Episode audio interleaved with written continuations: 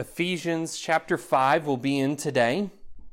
We'll continue our trek through this chapter. Ephesians 5, and specifically we'll be looking at verses 18 through 21. Ephesians 5, 18 through 21. And as you get there, if you are in Christ, the scripture tells us, it confirms to us this, that you have the Holy Spirit uh, indwelling you. If you are a Christian, then you have the presence of the Holy Spirit in your life. But what exactly does that mean? Or what does it, what does it look like? How do we uh, know for sure that this is the case? How does the Spirit's presence in the life of a Christian change that Christian. Today we continue on Paul's letter and we come to this injunction, this command of Paul to be filled with the Spirit. And so today I want us to see in our passage that the Spirit filled joy of Christ transforms our dispositions or our attitudes or our actions. The Spirit filled joy of Christ transforms our dispositions. So I want us to look at Ephesians 5. I want to read for us verses 18 through 21. I'd encourage you to follow along with me. This is God's Word. And I entreat you to consider it such, to treat it as such, to receive it as such. So Ephesians 5, starting in verse 18. And do not get drunk with wine, for that is debauchery but be filled with the Spirit, addressing one another in psalms and hymns and spiritual songs, singing and making melody to the Lord with your heart, giving thanks always and for everything to God the Father in the name of our Lord Jesus Christ, submitting to one another out of reverence for Christ. And this is God's Word. Here we are in the midst of Paul's instruction to the church, right? And remember, he opens up this letter with praise and thanksgiving to God. And part of that praise and thanksgiving is this recognition that in Christ, the Christian is changed. In Christ, the Christian is transformed, right? We could look at, for instance, chapter 2, and we see uh, once we were walking in death following the prince of the power of this world, of this air. We were children of wrath, like the rest of mankind. But now, because of the mercy of God, because of the great love of God, we are alive in Christ. And we're more than just alive in Christ, we're set up in the heavenly places with Christ. We are uh, created in Christ for good works right? We could look at it in the and continuing on in chapter two, right? This this contrast between who we were outside of Christ as Gentiles and who we are now inside of Christ. We could look at how we were once dead to the promises, alienated from the life of God, but now we are brought in and made united, united in, in soul and spirit with those who are God's people. And we've been treading down this path now in chapter, beginning in chapter four of understanding then, okay, if that's true, what does that mean for us? If that's true, what does that mean for the church? We've been finding out what it means to walk worthy of our calling in, in Christ. And we've seen that, that it's been, we, we've seen positive statements of that, right? Do this. And we've also seen negative statements of this. Don't do this. And indeed, in the first verse of our passage, we get both. We get a negative command and also a positive command. Don't be drunk, but be filled. And in the last passage, in particular in chapter 5, right before our verses today, we've been talking about this, this difference between the wise and the foolish. All right? We're, we are to walk, if you are in Christ, you are to walk in wisdom, not in the foolishness of this world. We are to understand the times. Take advantage of every opportunity before us to do the good works that the Lord has created us for. We are to, to understand, and this is wisdom, by the way, this is wisdom. We are to understand what the will of the Lord is. And now we come to our passage. And I want to note for us a couple things at the outset here, because it's not something that we would necessarily immediately understand uh, unless we have some grammar background. So maybe if you're a grammar grammarian, it's a fun word, uh, you might catch this. But I want us to point out because what Paul does is in verse 18, he gives us a verb, a command, an imperative here be filled with the Spirit. And then he follows that up in verses 19 through 21 with five ing verbs, ing verbs, or participles. If you know your English grammar, right? Participles. And so those five ing verbs are addressing, singing, making melody, giving thanks, and submitting. And so Paul has created a structure here for us to understand, and it all falls under this heading of be filled. So let's begin there.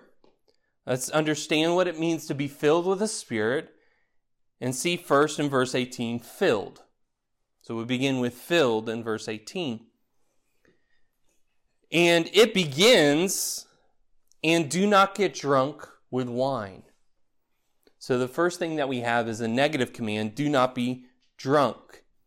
And it's probably here not because there's a particular problem of drunkenness in the Ephesian church. So it's likely that this is not addressing a specific issue within the Ephesian church, although we know that this is an issue everywhere. And as long as there has been wine and strong drink, this has been an issue.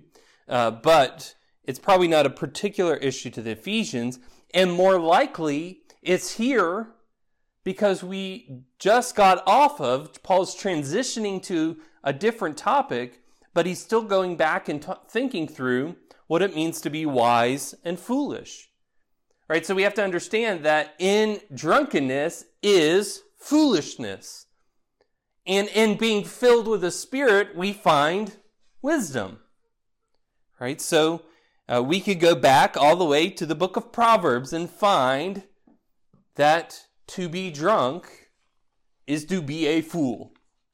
To be drunk is to be a fool. For instance, look at Proverbs chapter 20, verse 1. Proverbs chapter 20 and verse 1. And, and I want us to, to hear this, right? I want us to see this that drunkenness is foolishness. The wise one of Proverbs writes, Wine is a mocker, strong drink a brawler, and whoever's led astray by it is not wise. Wine is a mocker, strong drink a brawler, and whoever is led astray by it is not wise. And then a couple chapters after that, Proverbs 23. This one's a little bit longer, verses 31 through 33. And we could actually go all the way down to verse 35, and maybe I will. Call an audible. Go all the way to 35. Uh, Proverbs 23, starting in verse 31. Do not look at wine when it is red, when it sparkles in the cup and goes down smoothly. In the end, it bites like a serpent and stings like an adder. Your eyes will see strange things, and your heart utter perverse things. You will be like one who lies down in the midst of the sea, like one who lies on the top of a mast. They struck me, you will say, but I was not hurt. They beat me, but I did not feel it. When shall I awake? I must have another drink. Isn't that interesting, right? Wine, it looks good, it looks appealing. But the wise person understand that the end of it is like a serpent's sting or an adder's sting, a serpent's bite. So, what's the point of these proverbs? You know, the point in one sense is that this is the problem typically of mankind, of humankind, is that we think wine is good. We think wine is good. So, a lot of wine must be a lot of good. Right? Sugar is good. A lot of sugar must be even better. But that's faulty log- logic here. And notice that Paul is not telling the Ephesians not to drink. Because again, this is a this is an issue that comes up in in American Christianity for sure, in our community certainly. He says he doesn't say don't drink wine, but he does say do not be drunk with wine. He is reminding the Ephesians of the foolishness and the sinfulness of being drunk. Because indeed, to be drunk with wine is debauchery or dissipation or excess. We could summarize the Proverbs this way Fools let wine rule them. Fools are controlled by wine or strong drink, and accordingly they suffer the lot of fools. Paul is commanding us not to be ruled by, not to be controlled by wine or strong drink. Again, in Christian culture, we see both extremes highlighted. On the one side, we have those who say to drink wine is to sin. Notice I said that very specifically in that way for that reason. They say to drink wine, to drink strong drink, to drink an alcoholic beverage is sin. And we have to realize that when we look at the Bible, nowhere do we find that to be the case. But what do we find? Well, we'll get there in a second. And I want us to understand too that there is some wisdom in, and some value in that method, in that, in that mindset of drinking is problematic. And what do I mean by that? I mean by if you have a family history of alcoholism, if you yourself have a personal history of alcoholism, of drunkenness, that when you drink, you get drunk. Always. It always happens. That is always the course of what that does to you. Or if you have an addictive personality, you've maybe never tried drinking alcohol, but you know that you can be addicted to it because you get addicted to other things very easily, then maybe what is best is to not drink it. And that's a matter of wisdom, not a matter of sin or not sin. And wisdom would say it's better not to drink because here's the reality, folks. You will not miss out on anything by not drinking. You will not miss out by not drinking alcohol. There was a day and age in which alcoholic drinks were necessary in that clean drinking water was scarce. And that one of the things that wine would do for you, for instance, is you add water to it and it purifies the water, right? The, the, that which is happening in the uh, wine sanitizes, helps us sanitize the water. That's why, for instance, I think we see Paul recommend to Timothy take a little wine for your stomach ailments. In other words, take a little wine because if you're just drinking the water, and this was before the days of sanitation, right, especially, then you may run into uh, illness. But we don't have those same conditions today, do we? We don't have those same problems. And so wisdom may say, stay away entirely. Now, now we can go to the other extreme, right? So, so we, on the one side, have people who say to drink is sin, and then on the other side, we have people who so much embrace drinking that they think it's a harmless thing. They think it doesn't really matter how much we have or when we have it. There is this way of approaching that that does lead to drunkenness. Right? And we kind of make light of it and say things like, well, you know, I just like to get a little buzz. That's what I'm drinking for. I just want to get a buzz. And here's the reality of what we find of any drug in that sense is that our body becomes more and more conditioned to it and we need more and more to get the same result from it. And let me go ahead and say if if everything in your life revolves around it is dependent upon you having an alcoholic drink in other in order to unwind and to rest, there's something more serious going on. And that points to a more serious problem. And you have to realize this. The scripture is clear. The scripture is clear here in Ephesians 5, right? Do not get drunk with wine. That's the command. Do not get drunk, for that is debauchery. The Bible is absolutely clear that drunkenness is sin. And by the way, if the question in your mind is, well, how many drinks can I have before I'm drunk? Again, that probably belies a deeper issue. Right? If you're asking, how close can I get to the line of sin without crossing over into it? You've already have a problem. You're asking the wrong questions. Paul tells the Corinthians to break fellowship with any person who calls himself a Christian but is drunk. Listen to this. 1 Corinthians 5:11. 1 Corinthians 5:11.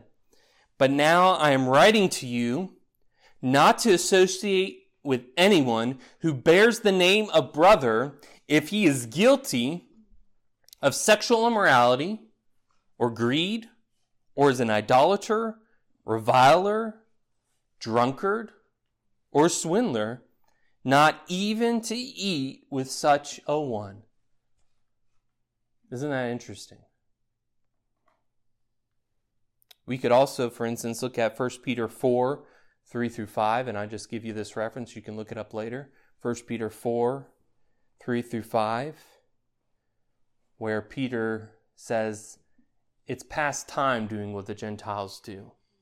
And part of what the Gentiles do is they get drunk, and they even have drinking parties, drunkenness parties, parties where come together for the sole sake of being drunk right? And even here in our passage, right, being drunk with wine is not this little light thing, it's debauchery. Right? That's not a word we want to be described by. It's dissipation. Indeed, we know, if we remember the qualifications for a pastor in Titus and Timothy, right? What, what is one of the things that disqualifies a pastor? Dissipation, debauchery. Children who are charged, children of the pastor who are charged with debauchery. It's that serious of a sin. So let us be wise about our use of alcohol. If you're going to use alcohol, be wise about its use. Do not get drunk with it. Understand what the will of the Lord is, and it's not to be ruled by it. And what does Paul instead say we should be ruled by? What is it that we should be controlled by? Do not get drunk with wine, for that is debauchery, but be filled with the Spirit. Be filled with the Spirit. And so notice here that this is the comparison that Paul's setting up. On the one hand, we could be controlled and filled with wine, and on the other hand, we could be controlled and filled with the Spirit. And by the way, this is not the first time we see this comparison in the scriptures. If you remember back in Acts chapter 2, on the day of Pentecost, when the Holy Spirit descends on the early believers, what is it that some in the crowd say is going on with the believers, with the Christians? What does it say there? Acts 2:13. But others mocking said, Acts 2:13, but others mocking said, they are filled with new wine.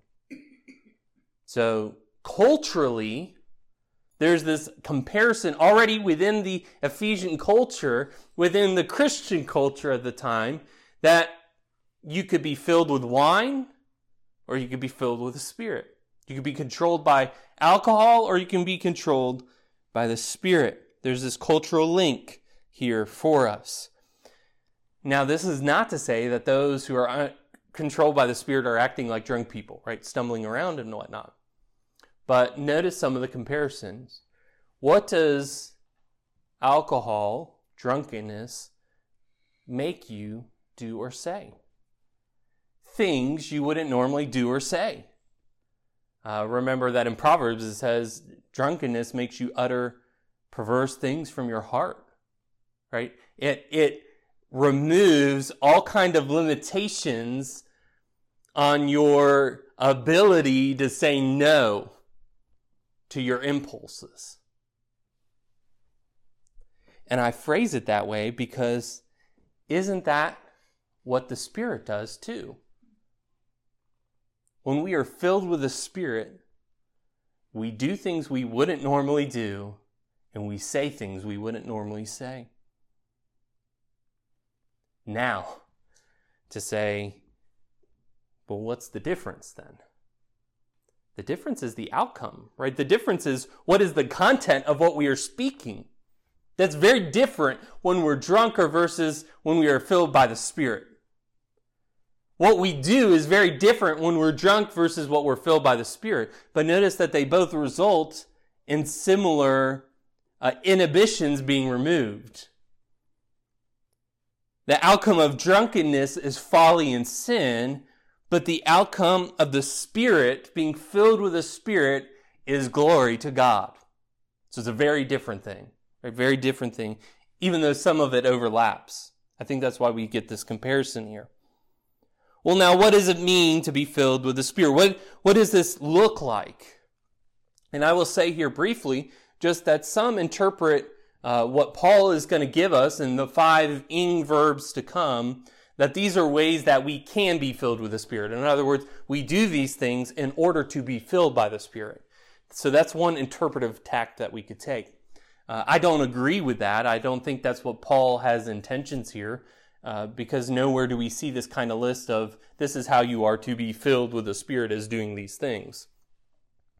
Can we fill ourselves with the Spirit? Can we command the Spirit to fill us? I would remind us of John 3. Just like the wind goes where it wants and nobody understands so too the Spirit. He goes where he wants. And we don't control that. Uh, so I would argue that what we find in these uh, successive verses is this is what it looks like when we are filled with the Spirit. In other words, these are results, or these are the things that will come up, that will show themselves, that will evidence themselves to say that we are filled with the Spirit.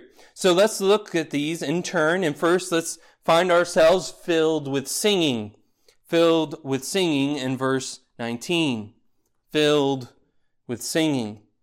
And verse 19 begins the first result of being filled by the Spirit is addressing one another in psalms in hymns and spiritual songs. So, this is kind of surprising, isn't it? We speak to one another in psalms and hymns and spiritual songs we are to sing to one another. What is Paul getting at here? Well, first, to the relief of some and maybe the sadness of others, uh, the church is not a musical.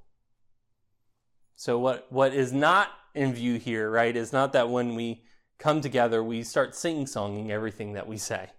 It's not what's in view, right? Church is not a musical. Our corporate gatherings are not where we talk in song. Secondly, uh, we have these kind of three categories given to us psalms, hymns, and spiritual songs. Well, what are psalms?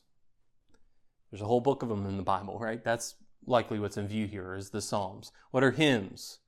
Um, you could go through some of the New Testament letters and scholars, and, and sometimes you'll see these set apart, kind of like poetry. You'll see like little poetic uh, moments in the scripture.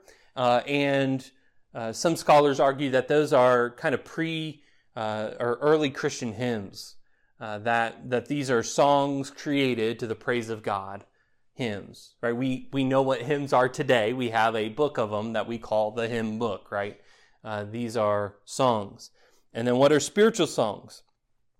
Uh, these are new songs. These are songs filled with the Spirit, moved and motivated by the Spirit.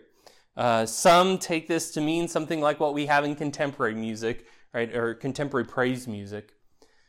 Now, we probably, what Paul is probably not doing here is trying to give us three discrete, distinct categories of music that we need to like unlock the key to in order to make sure we're, we're doing things correctly.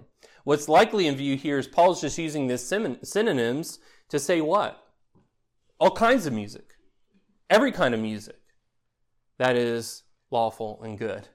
And I'll kind of qualify that a little bit because uh, we can get into the weeds a little bit. Um, so th- we shouldn't probably worry so much about what qualifies as a psalm, what qualifies as a hymn, what qualifies as a spiritual song. We should probably just see that it's all kinds of music. Um, we should be singing to one another the Psalms. We should be singing to one another ancient hymns that Christians 1500 years ago sang. And by the way, there are still some that kind of trickle up to us. There's not many. Uh, certainly, we know some songs from 500 years ago about, right? Uh, Mighty Fortress is Our God uh, by Luther and such. Uh, and then we sing new songs. Right? That's something we go to the book of Revelation, for instance, we find these kind of references, and everyone began to sing a new song. And we see that there. So it's not just discrete units here. The third thing we want to note is that our corporate worship, and this is really important, I want you to pay attention when I say this. Our corporate worship is more than just singing praise to God. Our corporate worship is more than just singing praise to God. And I know in our day and age, the reason why I emphasize that, I say that twice, and I say I want you to pay attention when I say this, is because I know in our day and age, and our culture and church culture, what do we typically do, or what do we typically see in that which is uh, probably the more popular or the most popular churches in America? You find things like the lights turned down real low so that you can't even see the person next to you. You hear the people on stage, uh, for instance, who are leading say something like, or maybe they don't express this in the service, maybe they express it in their meetings as they're developing the service, is they say things like, we want to create an atmosphere where you can worship God. We want to create a, create a uh, atmosphere that really puts you in the mood that you're worshiping God. They try and create an experience that's just you and God. However, when we worship, what Paul is directing our attention to here, when we worship, we are not just having a private, individual experience in the desire for a private individual experience of worship says more about American culture than it does the command of God in the scriptures. Paul is directing our attention to the reality that as we worship God, we also address one another. We speak to one another. We sing to one another. We teach the truth of God to one another in the songs that we sing.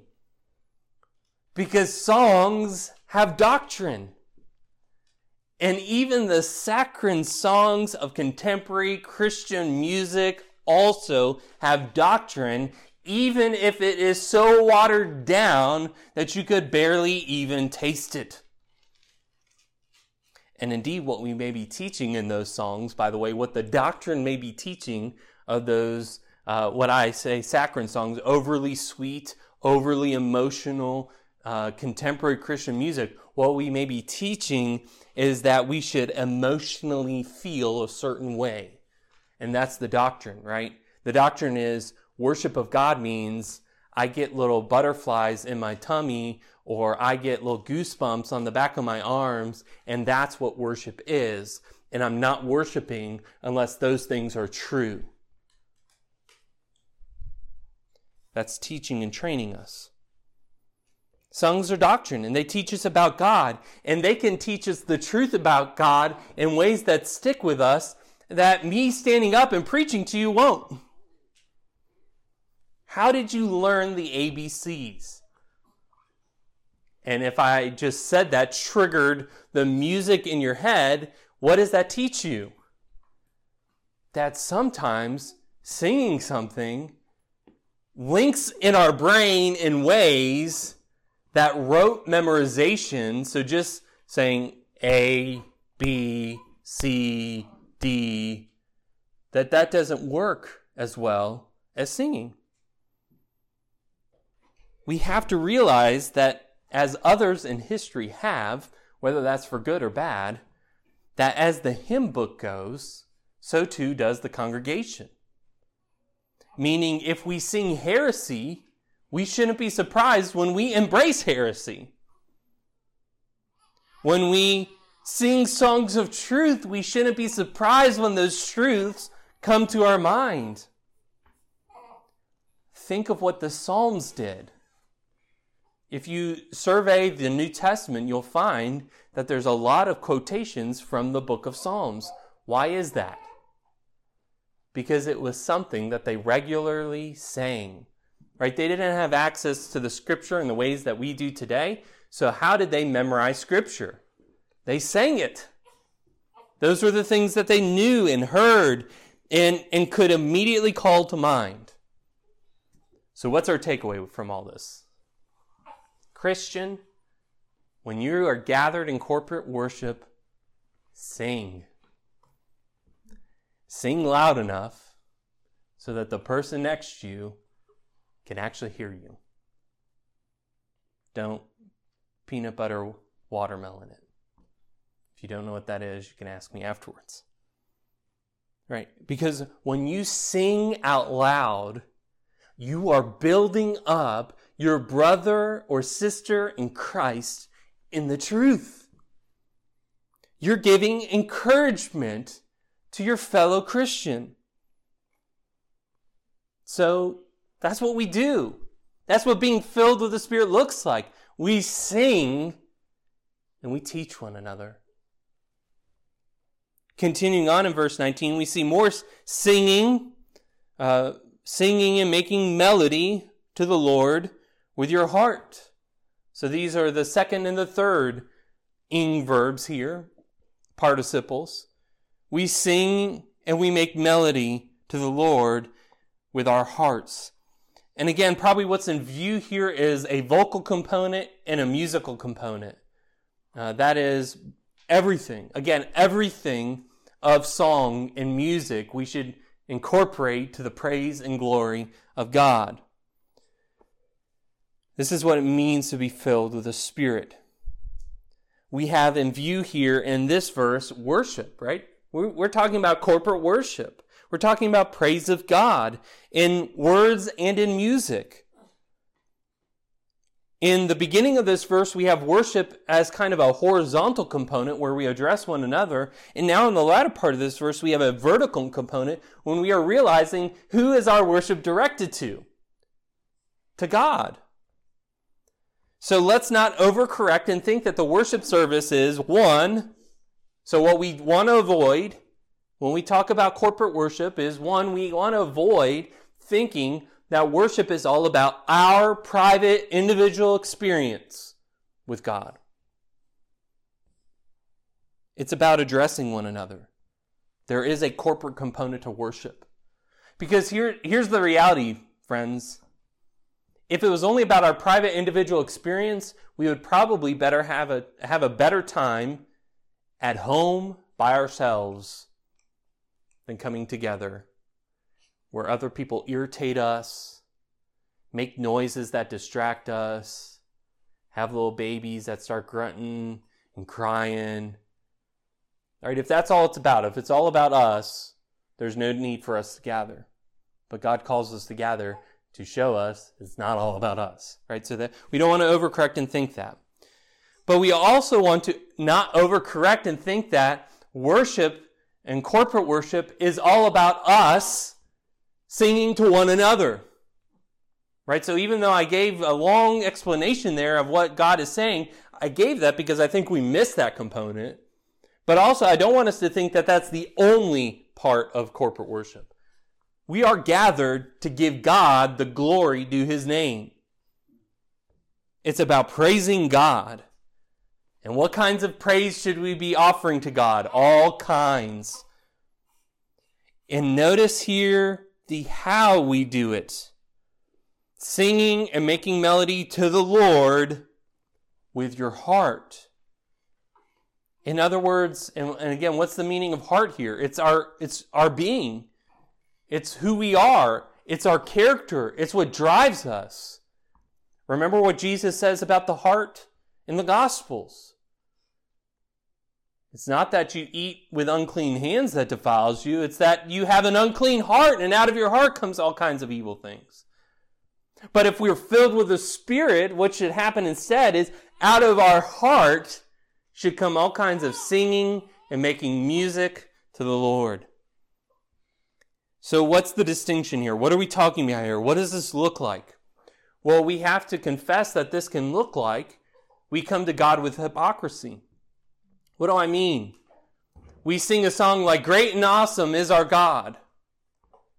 A mighty fortress is our God, a bulwark never failing. And what we really mean in our heart is, God's okay. Or, you know, he's, he may be a mighty fortress to some, but he's not a mighty fortress to me. I prefer my own way to, to keep myself safe. I'm my own bulwark. By the way, if you want to know what a bulwark is, go look that up later. we would do well to remember Jesus' words to the Samaritan woman at the well in John 4. John 4, verses 23 to 24. John 4, 23 to 24. But the hour is coming, Jesus says, but the hour is coming and is now here when the true worshipers will worship the Father in spirit and truth. For the Father is seeking such people to worship him. God is spirit, and those who worship him must worship in spirit and truth. We must worship in spirit and truth. So, what that means is that what is coming from our lips as we sing is a true reflection of what we believe. We should remember God's rebuke of the people of Israel in Isaiah's day in Isaiah 29 13. Isaiah 29 13. Again, here's another component of this. Here's what I mean by this. This is what hypocrisy is. And the Lord said, Because this people draw near with their mouth and honor me with their lips, while their hearts are far from me, and their fear of me is a commandment taught by men dot, dot, dot. Notice what God says there.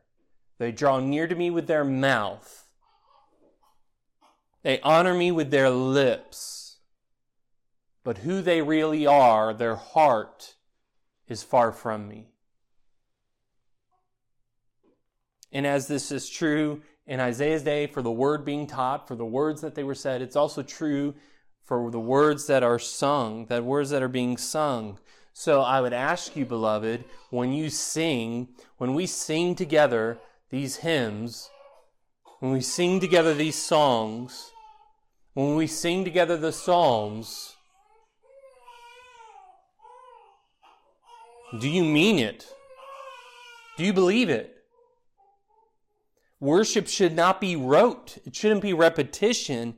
Everything that we do should be an expression of the reality of the truth we believe about God.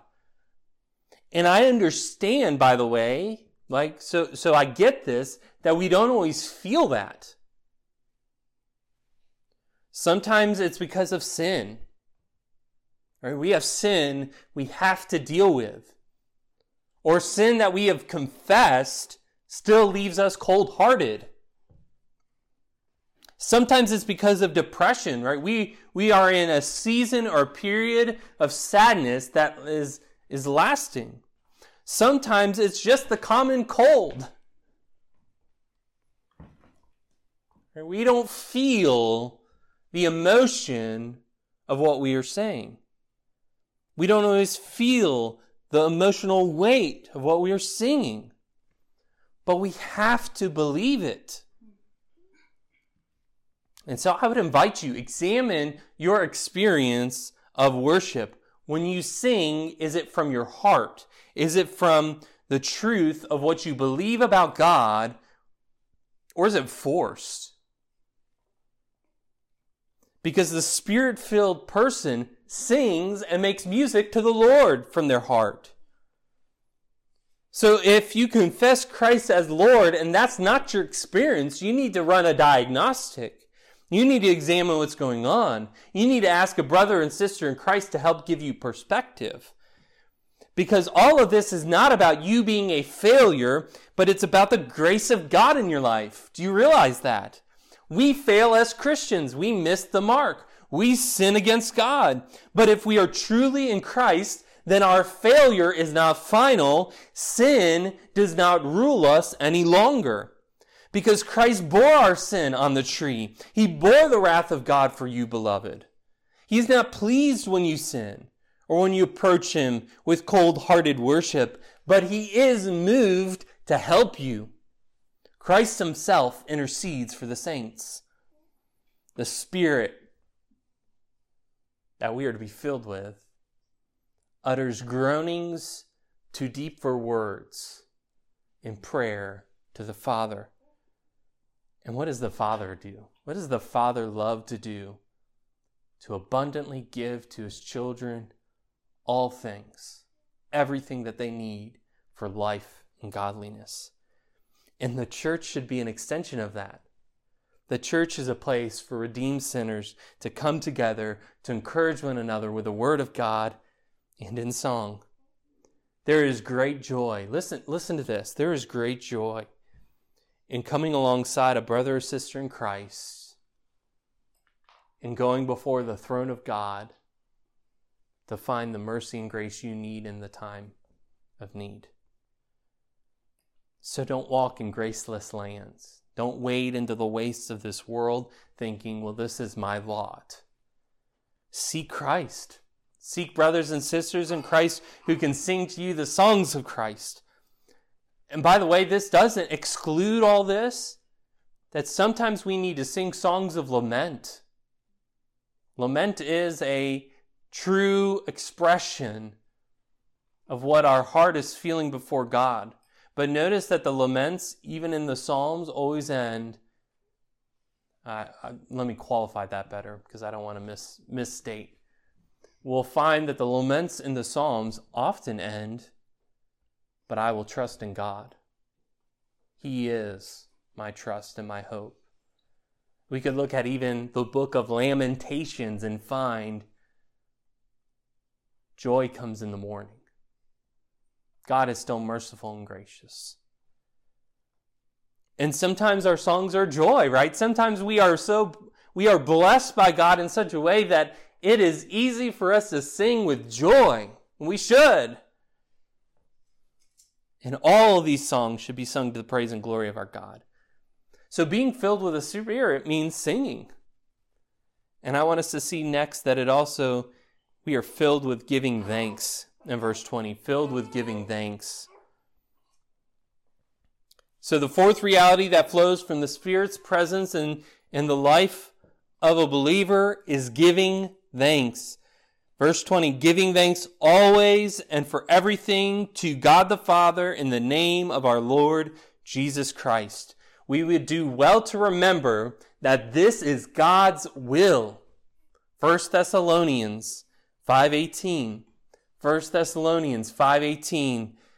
Give thanks in all circumstances, for this is the will of God in Christ Jesus for you. And notice both there and here, we are told the kind of circumstances we are to give God thanks in. And what are they? All, everything, all circumstances, always. And this means that yes, even when we walk through the valley of the shadow of death, we give God thanks.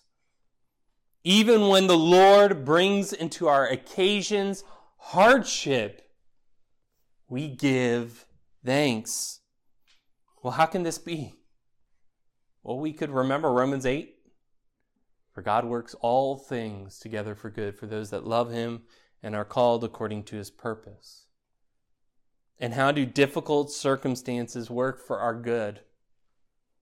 Well, we cannot always see the ways in which this is true. Sometimes we do when we're on the other side of that difficulty, right? On that on the other side of that hardship. In some circumstances, we will not know until we stand before God in heaven and we can look and see with clear vision and say, Oh God, thank you for that. We do not know, uh, we do not always know the way that God uses these circumstances, but we know that God does use even hardships to grow us, sanctify us, and deepen our reliance upon Him. And none of this is to belittle the, the feeling of these circumstances, the feelings of the difficulties that we face. It won't necessarily lessen the pain, and whether that's physical pain or emotional pain.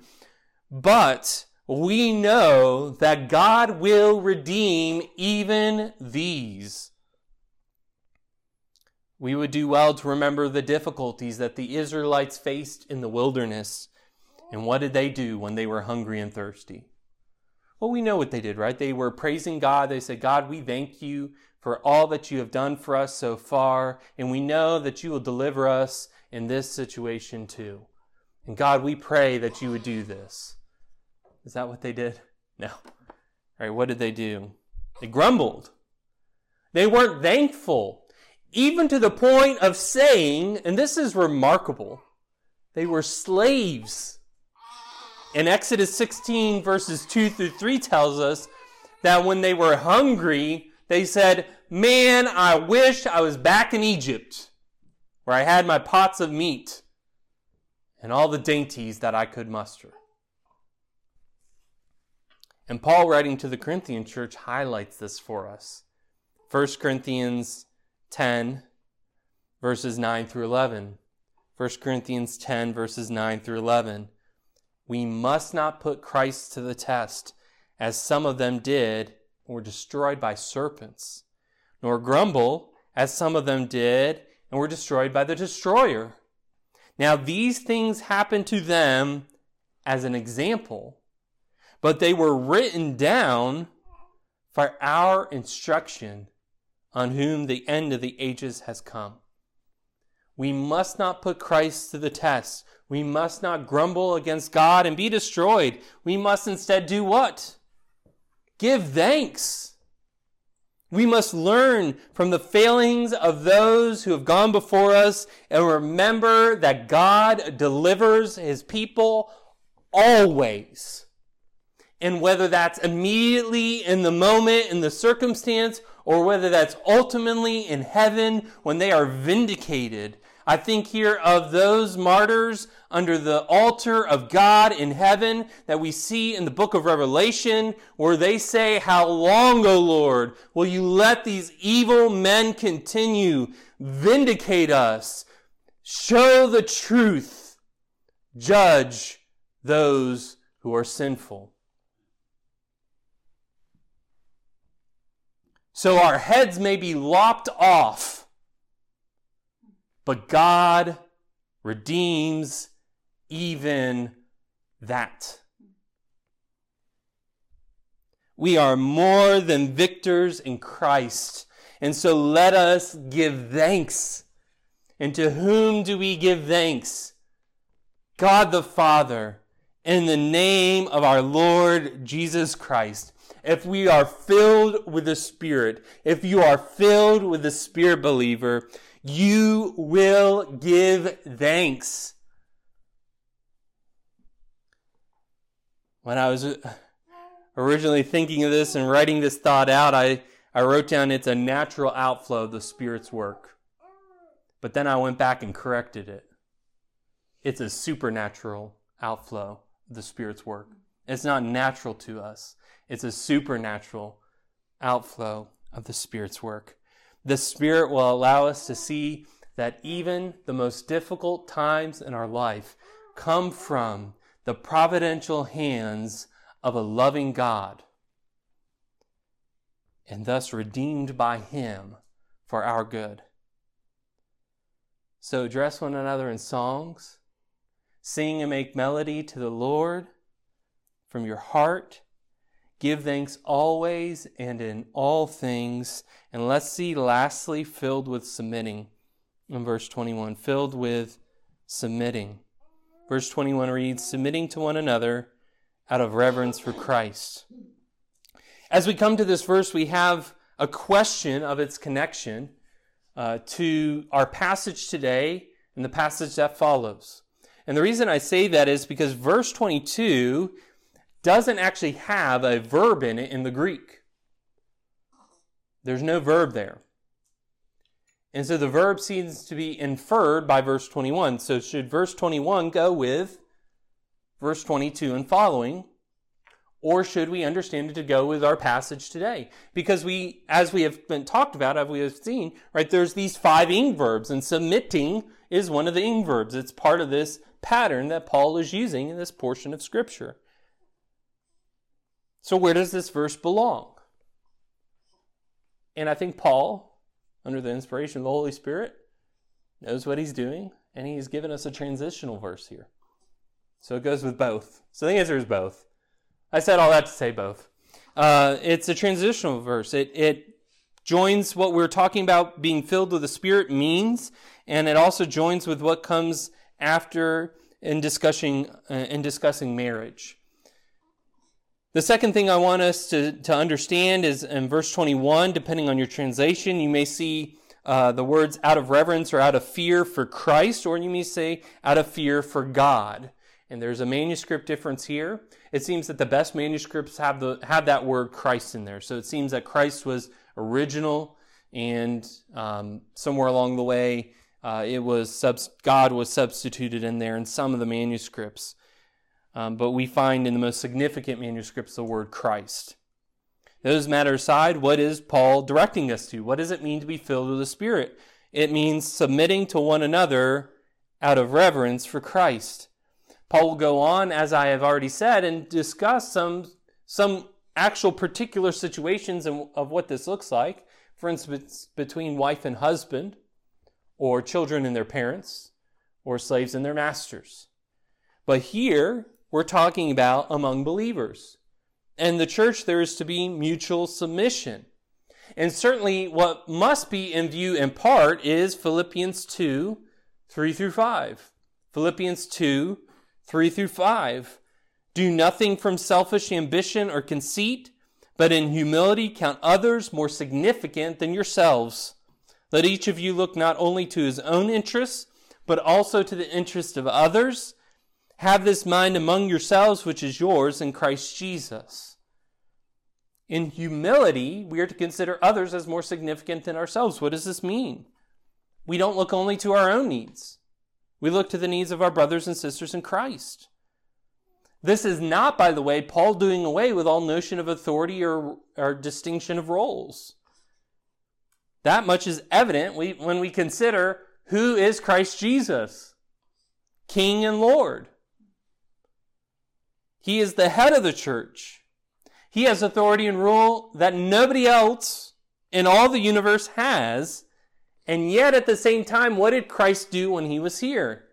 John 13 describes to us, tells us how, as the disciples sat to eat, he washed their feet.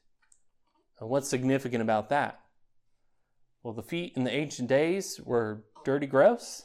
You know, they didn't have closed-toed shoes like we do today. There's there weren't paved roads like we have today. And the washing of the feet was normally reserved for slaves or those who were the outcasts in society.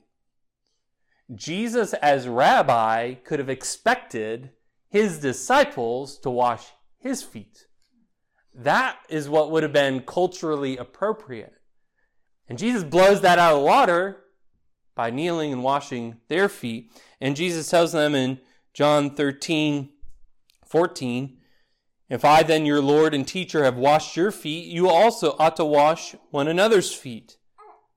Jesus served his disciples by washing their feet, and he gave us an example. And I just want us to kind of put this example in perspective. The Lord of all creation stoops to wash his creatures' feet. That's remarkable. That's remarkable. How much more should we lowly things help one another? And notice that what Paul writes in Ephesians here, this submitting to one another is out of reverence, out of fear, out of respect, out of understanding for Christ. The proud heart that is unwilling to submit to his brothers in Christ and to serve them from their worship of Christ is a heart that is not filled with the Spirit. I'm going to say that again. The proud heart that is unwilling to submit to his brothers in Christ and to serve them from their worship of Christ is a heart that is not filled by the Spirit. And again, all this is not to say that there's no authority or distinction of authority or roles within the church. That's to deny the testimony of the Scripture.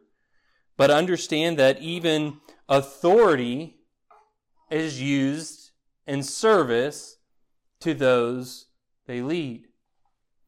Authority used rightly glorifies God, and right authority serves. That's true in the political world. I know we don't think that way, and I know our politicians don't think that way.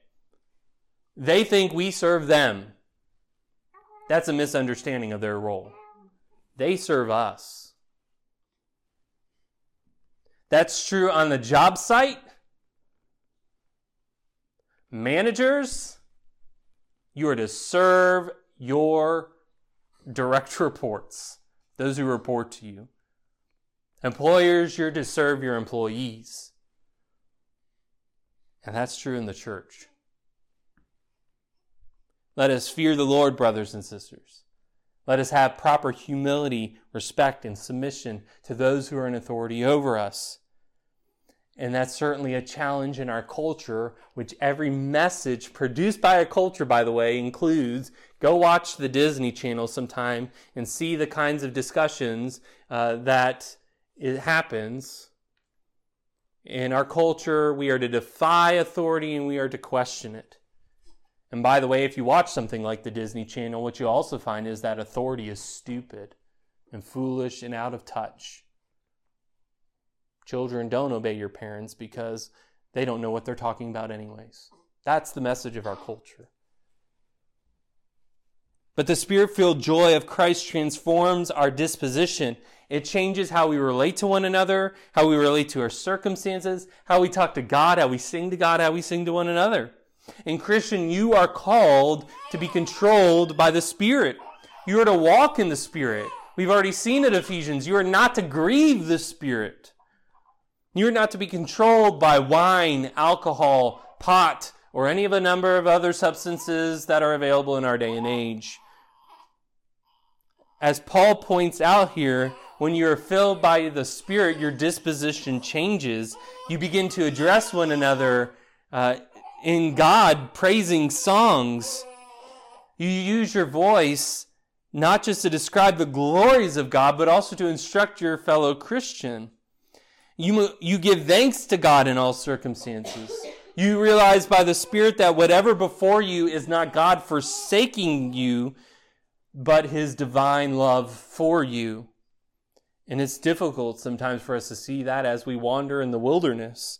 But we need, we need to never forget the good works of God towards us.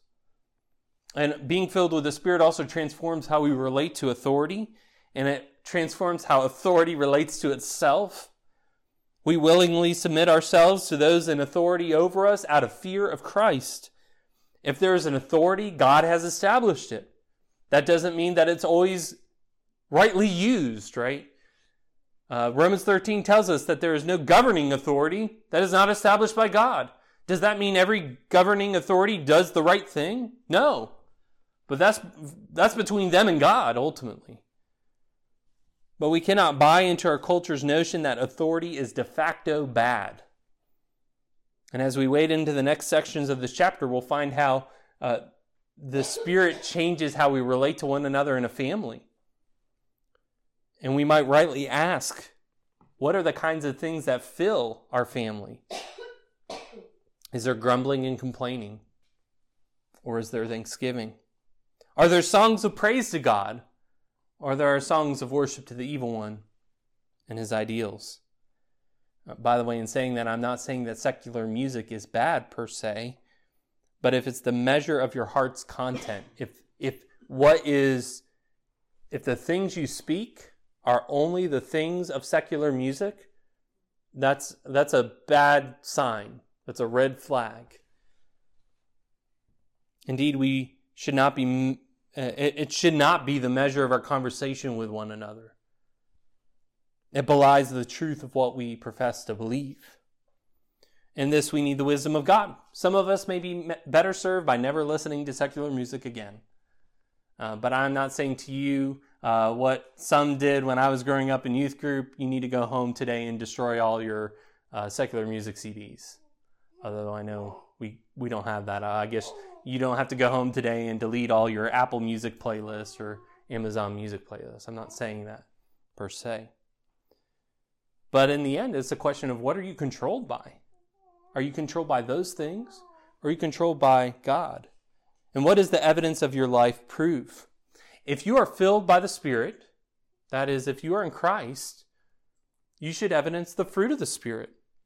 Part of that fruit is singing praise to God, singing to one another praises of God, spilling over into thanksgiving to God for everything that is going on in your life right now.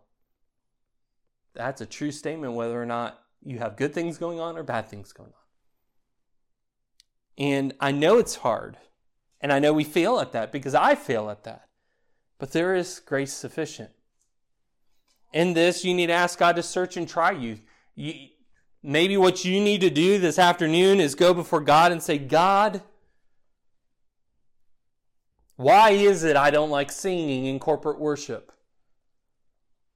Why is it that I don't want to submit to right authority, God ordained authority?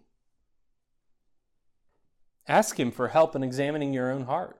He'll reveal the truth to you. You may not like it, but He will reveal the truth to you. And understand too that if you are not controlled by the Spirit of God, you are still controlled by something. And that's the prince of the power of this air, the spirit that is now at work in the sons of disobedience. And this may well be evident in your life. The truth is evident in the way in which you walk in this world, the way that you talk, the things that you talk about, the things that you sing about, the thing that you thank are thankful for about, give thanks for.